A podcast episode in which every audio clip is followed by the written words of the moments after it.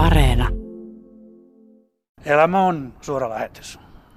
Muistan jo aika pienenä poikana, kun turkulaispoika olen tuossa ihan, ihan näillä kulmilla. Siellä mä vietin elämäni ensimmäiset vuodet ja tuota, sitten sen jälkeen varmaan kymppivuotiaana viimeistään olin ensimmäisen kerran täällä katsomassa yleisurheilukisoja ja kyllä, täältä Auran rannoilta olen ja tuota, mm. ylpeä siitä. On suht tuulinen päivä tänään täällä, täällä Paavanurmen stadionilla. Jos me tehdään U-käännös tässä vaiheessa, lähdetään tätä 200 hiihtelee toiseen suuntaan. Sunnuntai vieraana meillä siis Tapio Suominen, jonka kanssa puhutaan masennuksesta ja puhutaan maniasta, urheilusta ja elämästä ja elämän taitekohdista. Ja ehkä nyt tällä kertaa enemmän elämästä kuin urheilusta. Mä haluaisin kysyä nyt tuosta sun työsuhteen loppumisesta, kun luin ton kirjan ja se oli, se oli kyllä sellaista menoa välillä, että, että jos se olisi ollut fiktiota, niin olisi voinut olla ehkä jopa epäuskottavaa. Kerro omin sanoin tiivistä, että mitä tuo Ylen parkkihallissa tapahtui, kun sä sait syytteet itse asiassa uhkailusta ja sylkemisestä ja suksipaketilla ja nyrkillä lyömisestä. Vahtimestari oli siinä kohteena ja se oli sitten se viimeinen pisara, mikä sun potkuihin johtui. Niin minkä takia sun mielestä nyt kun sä sitä analysoit jälkikäteen, niin jotenkin piti tapahtua? No, silloin kun ihminen on niinkin voimakkaassa maniassa, kun mä olin, muistini mukaan kolme päivää sen tapahtuneen jälkeen olin suljetulla osastolla lukkojen takana ja siellä vierähti sitten puolitoista kuukautta siitä maniasta pikkuhiljaa toipuen, niin tuota, mania on sellainen mielentila, että silloin ihminen kuvittelee olevansa Jumalasta seuraava, mutta ylöspäin. Eli kaikki on mahdollista, kaikki on sallittua, vaikka se ei tietenkään niin ole. Ja mä nyt en lähde tässä yksityiskohtaisesti avaamaan sitä, mitä tapahtui ennen sitä, kun me päädyttiin sinne parkkihalliin. Se kyllä löytyy mun kirjasta, mutta tuota noin, koen, että mua hiukan epäoikeudenmukaisesti ehkä siinä kohdeltiin niiden henkilöiden kanssa, joiden käyttäytyminen mun mielestä johti siihen parkkihalliepisodiin, niin heidän kanssaan en ole sanakaan vaihtanut viimeisen kahden vuoden aikana. Mutta toki se, mitä siellä parkkihallissa tapahtui, niin oli tuota todella typerää käyttäytymistä.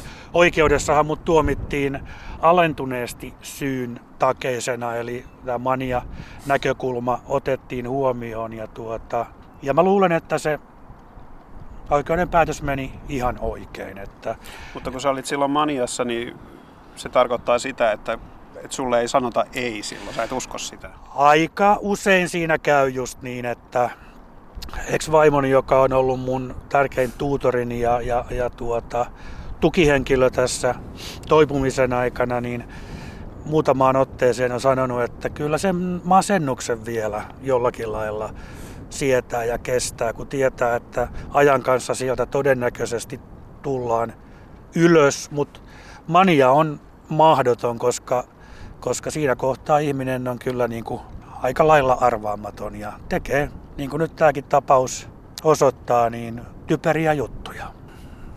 Tapio Suominen, hypätään liikkuvaan junaan toiseen ajankohtaan suoraan vuonna 2013, kun ensimmäistä kertaa jouduit tai pääsit kuinka vaan suljetulle osastolle. Tämän kirjan nimi on itse asiassa Urheiluhullu Siinä on paino molemmilla sanoilla. Niin, ja, ja stadioneilta suljetulle osastolle, mutta se, se ei viety stadionilta, vaan itse siivouskomeron sisältä. Silloin se matka alkoi. Mitä sä itse muistat tuosta tosta päivästä? Nyt? Kyllä mä sen aika hyvin muistan. Siinähän kävi sillä tavalla, että silloin toukokuussa 2013 niin vointi heikkeni. Alkoi tulla aika voimakkaita masennuksen oireita ja tuota, tein sellaisen hyvin tyypillisen virheen. Eli ajattelin, että tämä varmaan alkoholilla tästä niin kuin oikeenee ja suoristuu. Ja siinähän kävi niin, että aika nopeasti päivittäinen alkoholin käyttö oli, tai itse asiassa tuntui siltä, että se on ainut asia, mikä edes pieneksi hetkeksi tuo pakotien pois siis siitä pahasta olosta. Kun ihminen masentuu vakavasti, niin se, se, se on ankara tila, koska mulla tilanne oli pahimmoillaan se, että se, että ylipäänsä pääsi niin kuin sängystä ylös sieltä peiton alta pois niin, että kävi syömässä jotain tai kävi, kävi wc niin se tuntui jo niin kuin ylivoimaiselta suoritukselta. Ja totta kai mun lähipiiri sitten siihen niin kuin havahtui ja reagoi ja lopulta ryhtyi toimeen.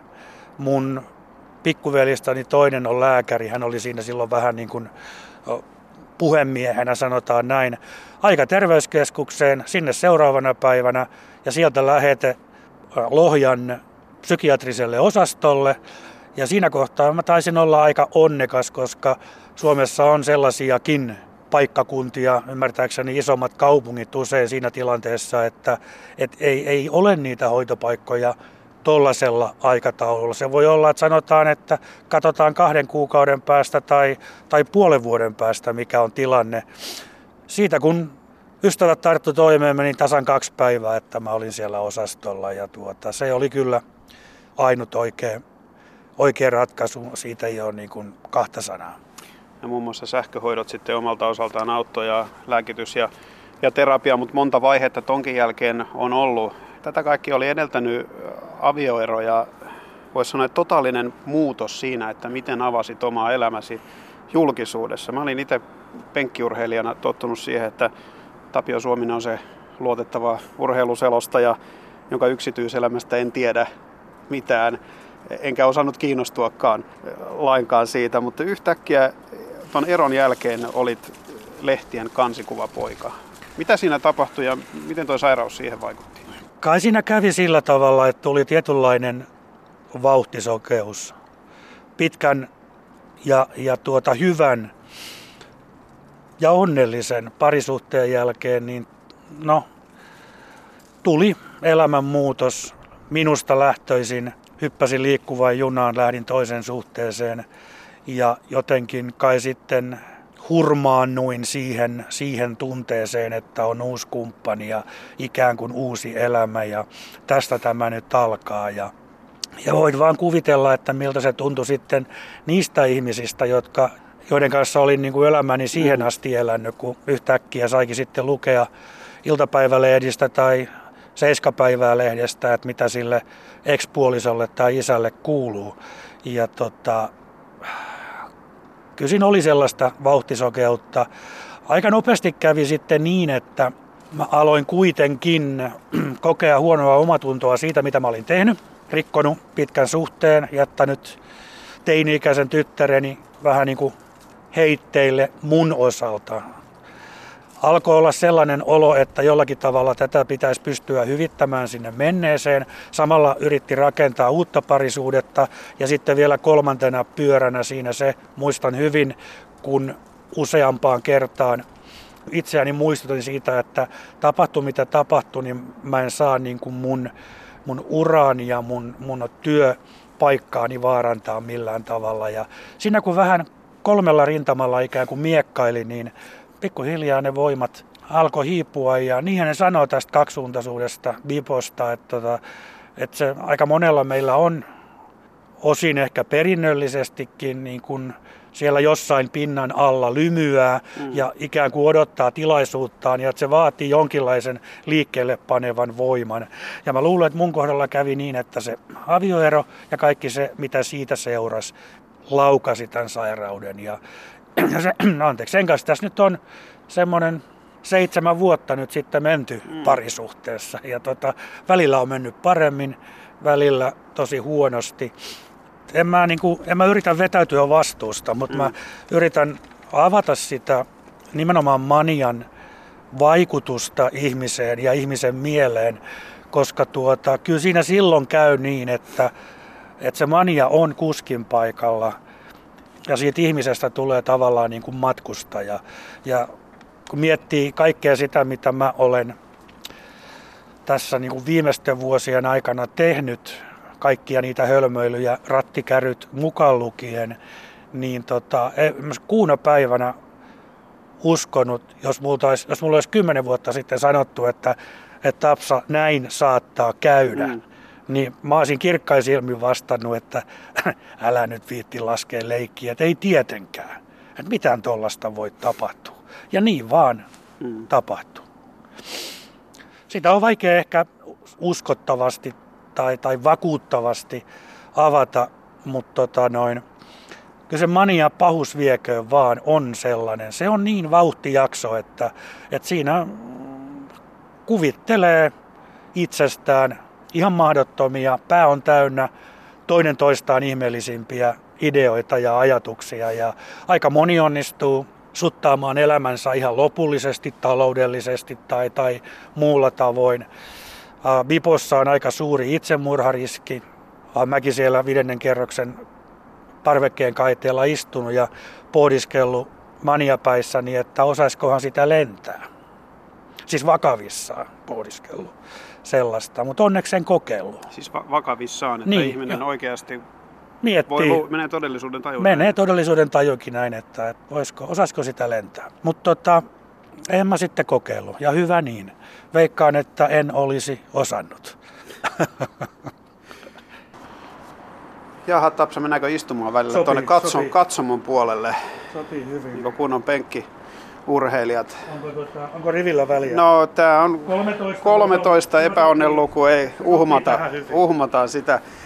Radio Suomen sunnuntai vieraana siis Tapio Suominen, urheilutoimittaja ja selostaja, joka muuttui sitten tämän kaksisuuntaisen mieliala häiriön sairastumisen jälkeen, voisiko nyt sanoa, että stand-up-koomikoksi esimerkiksi. Ja, voi, ähm, voi. Niin kuin itse, itsekin mainitsit jo, niin sekin on ikävä fakta, että myöskin ratista kärryneeksi alkoholistiksi ja maaniseksi Twitterin käyttäjäksi. Sekin pitää paikkansa. Tapsa, muistan itse nähneeni noita twiittäjäsi siltä ajalta, kun tilanne oli varmaan pahimmillaan ja luvalla sanoen ne oli jotkut aika, aika hirveitä, sekavia ja myöskin loukkaavia. Oliko tuossa kysy- kysymyksessä se maaninen tapsa? No siinä oli kyseessä se maaninen tapsa. Että tuota, vaikka toisaalta harmittaa, että tai nolottaa, että tulit viittautua niin kuin tuli, mutta se on hyvä, että ne löytyy sieltä, koska sieltä löytyy sitten myös ne twiitit, jotka on kirjoitettu silloin, kun on ollut niin kuin täysissä sielunvoimissa. Niin Siitä on jo, hyvin paljon. Niin, jokainen voi, jokainen voi sitten itse niin kuin tehdä johtopäätökset ja käydä katsomassa, että, että mitä sieltä löytyy. Ja varmaankin silloin 2013 syksyllä, kun olin päässyt osastolta ekan käynnin jälkeen pois. Siinä kävi sellainen tilanne, että olin siis silloin ekana kesänä, kun olin osastolla 2013 masennuspotilaana. Diagnoosi oli vakava masennus, joka myöhemmin osoittautui hiukan virheelliseksi koska kyseessä olikin sitten loppupeleissä kaksisuuntainen mielialahäiriö. Ja sen kesän jälkeen, kesän aikana kesän jälkeen, mä sain hyvin voimakkaasti mielialaa kohottavan lääkityksen, joka johti aika nopeasti siihen, että lähti niin kuin kaikki asiat todella laukalle. Ja mä uskoisin, että sieltä niin kuin syksyltä 2013, jos nyt jotakuta kiinnostaa, että miten ihminen maniassa käyttäytyy ja viittailee, niin sieltähän niitä löytyy kymmeniä, jos ei satoja. Sä et ole varmaan ainoa ihminen Suomessa tai maailmassa, jolla on käynyt niin, että kun on masennus ja on saanut mielialaa kohottavia lääkkeitä, niin se masennus tuntuu niin hirveältä, että tulee se houkutus ottaa enemmän niitä mielialaa kohottavia lääkkeitä kuin lääkäri on määrännyt? No mulla ei siinä ekassa vaiheessa kyllä käynyt niin, että se, ne määrät oli jo lähtökohtaisesti aika suuret, koska, koska oletus oli se, että sairaus on vakava masennus ja siitä pitää päästä ylös ja eteenpäin. No molemmat toteutu. Pääsin tosi ylös, mutta en kovin pitkälle eteenpäin suoraan sanoen, koska tota, se maniavaihe johti siihen, että uusi parisuhde särkyi ja eihän siinä mennyt kuin puolisen vuotta, kun mä olin uudestaan psykiatrisella osastolla tai suljetulla osastolla ihan miten vaan. Suljetus siis tarkoittaa sitä, että sieltä ei kävellä ulos muuta kuin saattajan seurassa ja ehkä joskus sitten myöhemmin, kun tilanne kohenee, niin luvan kanssa puolen tunnin kävelylenkille. Mutta muuten ollaan sisätiloissa. Ja Yrititkö muuten lähteä luvatta joskus? En, sitä en, sitä en tehnyt. Kun toisen kerran päädyin osastolla, sekin oli masennuksen takia. silloin olin muuttanut siinä välissä Hämeenlinnaan, eli olin Kanta-Hämeen keskussairaalan osastolla ja tuota, se oli siinä mielessä käänteen tekevää, että siellä minua hoisi sellainen alan guru kuin Pekka Ropponen, joka tutustui mun tilanteeseen, mietti minuutin ja sanoi, että tässä on nyt käynyt sillä tavalla, että on hoidettu väärää sairausta ja vielä osittain väärällä tavalla. Se eka sähköhoitojakso vei multa muistin sen kesän osalta kokonaan, mä en muista siitä mitään. Ropponen sanoi, että me tehdään nyt sillä tavalla, että me vaihdetaan sun lääkitys. Me annetaan sähköä uudestaan, mutta eri tavalla kuin aikaisemmin. Ja hän lupaa ja vannoo, että muisti säilyy ja äijä paranee. Ja näin kävi. Mm-hmm. Se on aika taiteilua tuo oikean lääkityksen tasapainon hakeminen ja sen suhteen hakeminen sen lääkärin kanssa. Ja, tämä on sellainen koke, kokonaisuus, että jos ihminen on masentunut tai, tai maniassa, niin semmoisesta, joka ei ole kokenut tätä, niin kuulostaa kauhean vaikealta yhtälöltä siinä tilassa itse jotenkin pitää huolta tuommoisesta tasapainosta. Niin, se on sillä tavalla tietysti, että kun käsi murtuu, niin lääkäri toteaa tilanteen, sanoo, että käsi on murtunut, laitetaan siihen kipsi. Mm. Sitten kun mieli murtuu, niin useimmiten lääkäri sanoo, että okei, ruvetaan selvittämään, että mistä tässä oikein mahtaa olla kyse. Ja silloin se menee just siihen, että sitä haetaan alkuvaiheessa varmaan useimmiten ensin niin kuin lääkehoidolla, ehkä erityyppisillä vähän variaatioilla katsotaan. Ja se tietysti vie aikaa, ja ne mielenlääkkeet niin kuin päivässä tai kahdessa vaikuta vaan, koska ne vaikuttaa tonne yläkerran aineenvaihduntaan tai, tai niihin reaktioihin siellä. Ja se on sellaista, ja se vaatii kyllä välillä aika muista pitkäjänteisyyttä, että uskoo itse siihen, että tästä, tähän niin kuin joku ratkaisu löytyy. Ja sitten siinä on varmaan myös sekin, en ole lääkäri, mutta tietysti jonkin sortin kokemusasiantuntija, että kun puhutaan mielensairauksista, niin se, että jos löydetään joku ikään kuin ratkaisu, niin se ei välttämättä tarkoita sitä, että sillä samalla reseptillä voidaan mennä seuraavat 10 tai 20 vuotta, mm. vaan siinä voi matkan varrellakin tapahtua asioita. Sairaus jotenkin muuntuu tai, tai tulee uusia voimakkaampia maniavaiheita tai masennusvaiheita, joihin sitten taas pitää reagoida. Et tota, kyllä tämä sekä itseltä että lähipiiriltä niin semmoista tietynlaista uskoa tulevaan vaatii, että, että nämä hommat hoituu. Ja nyt sanon ehkä ennakkoluuloisen näkemyksen, mutta aika usein voi olla niin, että esimerkiksi suomalainen mies on semmoinen, että se sitten ottaa tähän sivuun semmoisen oma lääkityksen ja hakee al- alkosta sitä, sitä lääkettä tähän. Ja se on aika, aika heikko yhdistelmä. Onko sulla Tapio Suominen nyt sitten korkki pysynyt kiinni? No, nyt on korkki pysynyt kiinni ja tuota, täytyy, täytyy toivoa, että se tällä tavalla jatkuu, koska alkoholi on sellainen tuota, leikkikaveri, että ei se oikein tämmöiselle maanis-depressiiviselle sovi. Että se, siihen tietysti tulee varmaan ihan tällaisia kemiallisiakin juttuja, että lääkkeiden vaikutus heikkenee ja, ja jopa ehkä saattaa jollakin tavalla muuttua, jos sitä niin kuin titrataan alkoholilla. Että, et, et, tarkkana siinä saa olla ja niinhän jotkut sanoo, että kerran alkoholisti, aina alkoholisti. Eli tota, kyllä, siinä, kyllä sitä pitää niin kuin itselleen muistutella matkan varrella. Että, mutta kyllä mä olen nykyään huomannut aika usein myös, niin kuin, että on semmoinen tilanne, että istuu sitten vaikka kotisohvalla tai saunan lauteella tai käy aulangolla kävelylenkillä, niin, niin tulee semmoinen aika niin kiitollinen olo siitä, että, että nyt asiat on aika hyvin. Ja onhan se melkoinen uskon vahvistaja sitten kuitenkin siihen, että, että ikään kuin pysytään näissä. Nyt on semmoinen käsi, joka kannattaa niin kuin elämän korttipelissä säilyttää. Radio Suomen sunnuntai vieraan Tapio Suomisen kanssa. Ollaan täällä Turussa Paavo Nurmen stadionilla. Ja tässä jos me noustaan vähän ylös ja kävellään, niin Käy. ollaan urheilullisia nuoria miehiä. Niin tota, Tapio Suominen, sä oot urheilutoimittaja henkeä ja vereä tästä sun urheiluhullu kirjasta, sinun ja Lasse Linkvistin tekemästä kirjasta, niin hyvin suuri osa on tota urheilua ympäri maailmaa näiltä areenalta näitä tarinoita, mutta se tietysti mikä tekee tästä kirjasta mielenkiintoisen yhdistelmän on sitten nämä mielenterveysasiat, maanisdepressiivisyyden elävä kuvaus. Minkä takia sä halusit tehdä tämmöisen kirjan, missä sä kerrot kaiken. Helposti tiedätkö, tulee lukijalle mieleen, että mahtoiko se nyt maniapäissä ja sitten senkin päätöksen tehdä? Siihen on hyvin selkeä syy. Kävi nimittäin sillä tavalla, että sen ensimmäisen kesän, sairastamiskesän 2013 aikana en kyennyt seuraamaan sosiaalista mediaa lainkaan.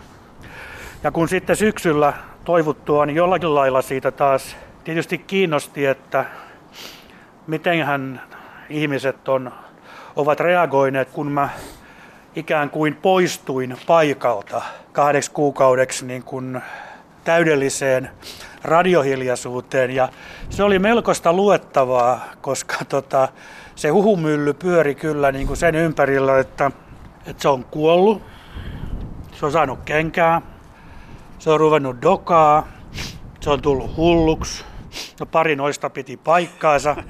Ja tota, silloin mä mietin ja päätin, että okei, ei muuta taida olla oikein mitään muuta vaihtoehtoa kuin oikeasti kertoo, mm. että et, mitä mulle tapahtuu.